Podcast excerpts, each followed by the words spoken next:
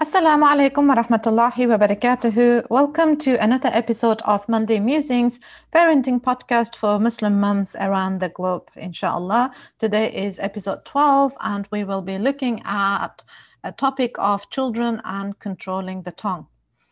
The, we will specifically be tackling the following questions. Number one, why is it important? Just a quick reminder why controlling the tongue is important and what to do when things escalate we will be also looking at examples from the Sunnah and discuss the importance of raising the inner child and having your cup full, inshallah. So let's dive in. Are you ready?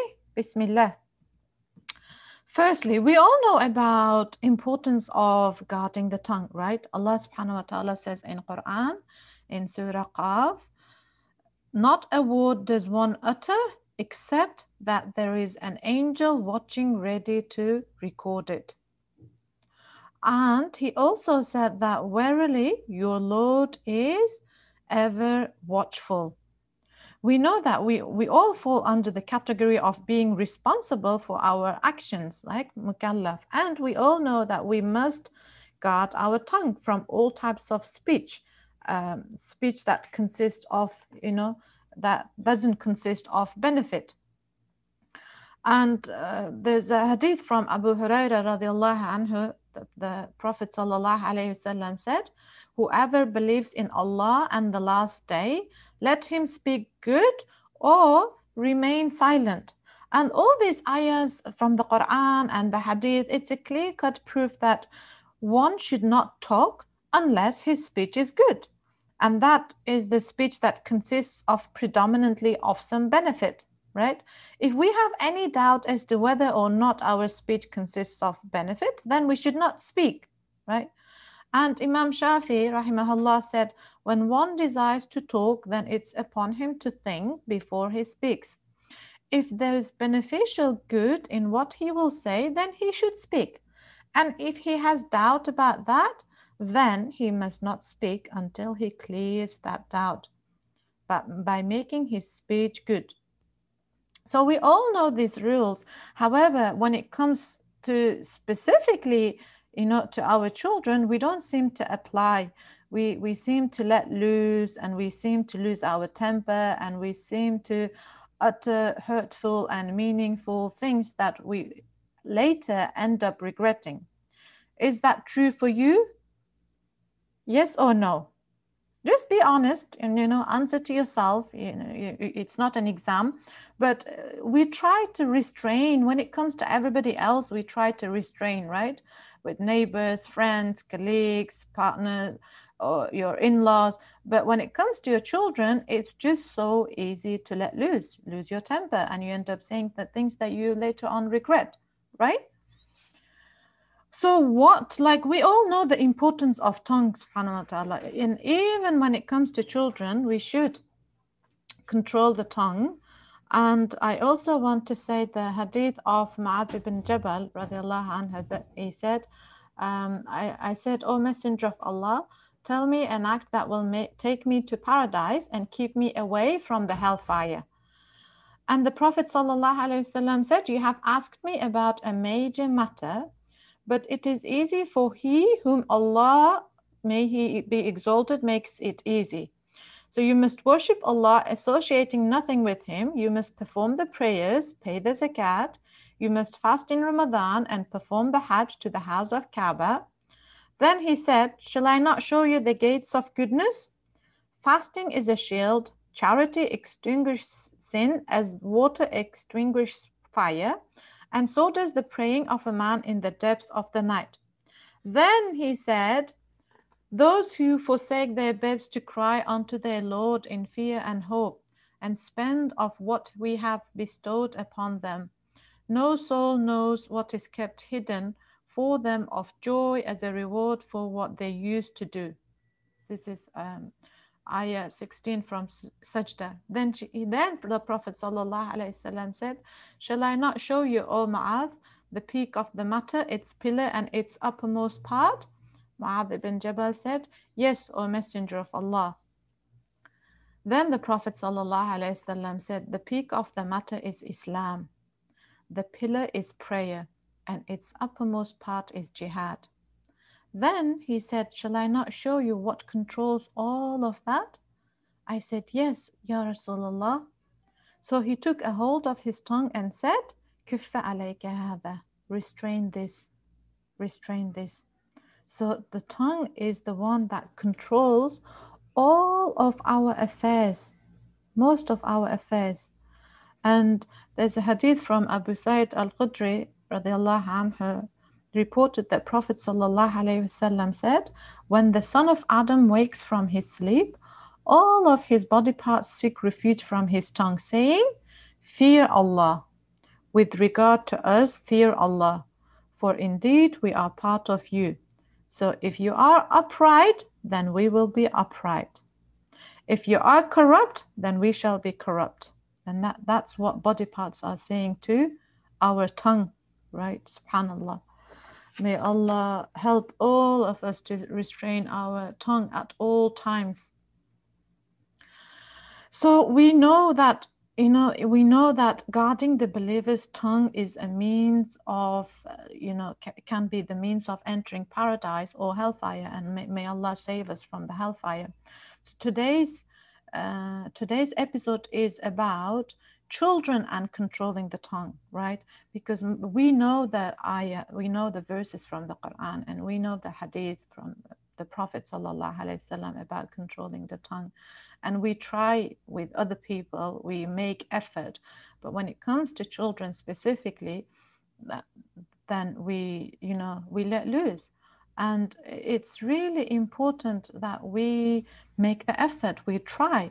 And i just want to uh, mention this incident briefly that i was talking to a, a mother um, who said you know my my son was having um, a zoom lesson and uh, you know i was i was telling him off for something and his teacher said like oh you are audible and she said i was so shy that his teacher witnessed me telling him off and then i tell him off daily but i'm not shy of like am i not shy of my lord?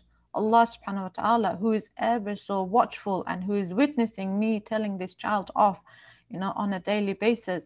And i was it was a self-reflection moment like epiphany moment that i was looking at myself like why am i shy for his teacher to you know witnessing me telling him off. And then every day i tell him off and allah is the witness and i i didn't think about it. It was really a powerful reminder for myself as well. You know even in front of other people you don't tell your children off right? You make the effort. But we know that Allah is ever so watchful and Allah is watching and, uh, and the angels are recording. And still we we sometimes say things that we we don't want to say right so what to do when things escalate? Again let's look at uh, you know the examples pro- from the sunnah because we know the prophet sallallahu alaihi wasallam he he trained in you know he trained the young like sahabia the the young children amongst his companions in good manners and in characteristics. And um, he displayed the perfect example of education of muslim children right because there, there were a lot of muslim children around him. And i was reading in uh, in the book you know often we we don't we don't make the effort in giving nasiha. And then when you know when children do something bad then we are quick you know to jump in and say something. So in this book it says you know every father and mother should train their children in praiseworthy, praiseworthy characteristics and good manners. Firstly towards allah subhanahu wa ta'ala then his prophet um, then uh, you know towards quran and ummah with everyone they know who has rights over them. It could be neighbors it could be friends you know grandparents right and parents should bring them up with good manners in all things eating drinking dressing sleeping going out of the house entering the house riding a vehicle etc in all their affairs right we should continuously give nasiha. We should tell in the first place what is the right way of doing things, what is the right way of eating, drinking, dressing, sleeping, going out. You know, like we should instill in children the attributes of a good person. Such as love of sacrifice or putting others first and helping others, generosity. And we should keep them away from evil characteristics like cowardice, stinginess, or lack of ambition, right? But we don't do these things in the first place. We're too busy attending to their physical needs, cooking, cleaning, washing their uh, clothes, you know, ironing, putting the laundry away. But we don't really think about their emotional and spiritual needs. We don't tend to their emotional and spiritual needs because they're not visible, right? It's easy to tend to their physical needs because they get hungry, they get dirty, they need a bath, they need cleaning, they need clean shoes and clean clothes, etc. But when it comes to their filling up their emotional and spiritual needs, we don't do as much um, effort because they're not visible. Those needs are not visible. And we don't do the work like the homework we should we were supposed to do in the first place. And then when they do something bad that's when you know uh, it fires away. So um, in this book, you know, um, uh, from Dar Salaam, which I will show the picture later on, it says that the educator must be merciful, forbearing, easygoing, and approachable. You know, these are the four qualities merciful, forbearing, easygoing, and approachable, and not foul mouthed or unapproachable, right? We, he should teach in a manner that is better, far removed from insults, rebuke, beating, you know, belittling, um, dehumiliating, all this. It, it should be far remote because we don't want to damage children's self uh, esteem you know their sense of self esteem self respect self confidence once their self confidence goes halas because character is built upon the confidence right? And we don't want to do that. So uh, raising children should be a balance between encouragement and warning encouragement and warning. So we give nasiha, we show them the right way of doing things, and surely they make mistakes, right? So what do we do when things escalate? We, if you can't, if you can't say something of benefit, then stop and pause and stop. This is the best strategy. Pause and stop. Remove yourself from that environment. Pause and stop. Don't say anything if you can't say this is one thing that i'm trying to do myself as well because uh, you know we often you know pressed by you know priorities of life we're pressed by time we have so much on our plate and we can't control we can't control sadly. So if we if i say Iroda if you can't say something good then pause and stop just leave the room. You know leave the situation. Remove yourself out of that environment out of that situation because it's far better to say something when you are calm and cool rather than in that moment. It doesn't matter. Just say something later right? Say something later.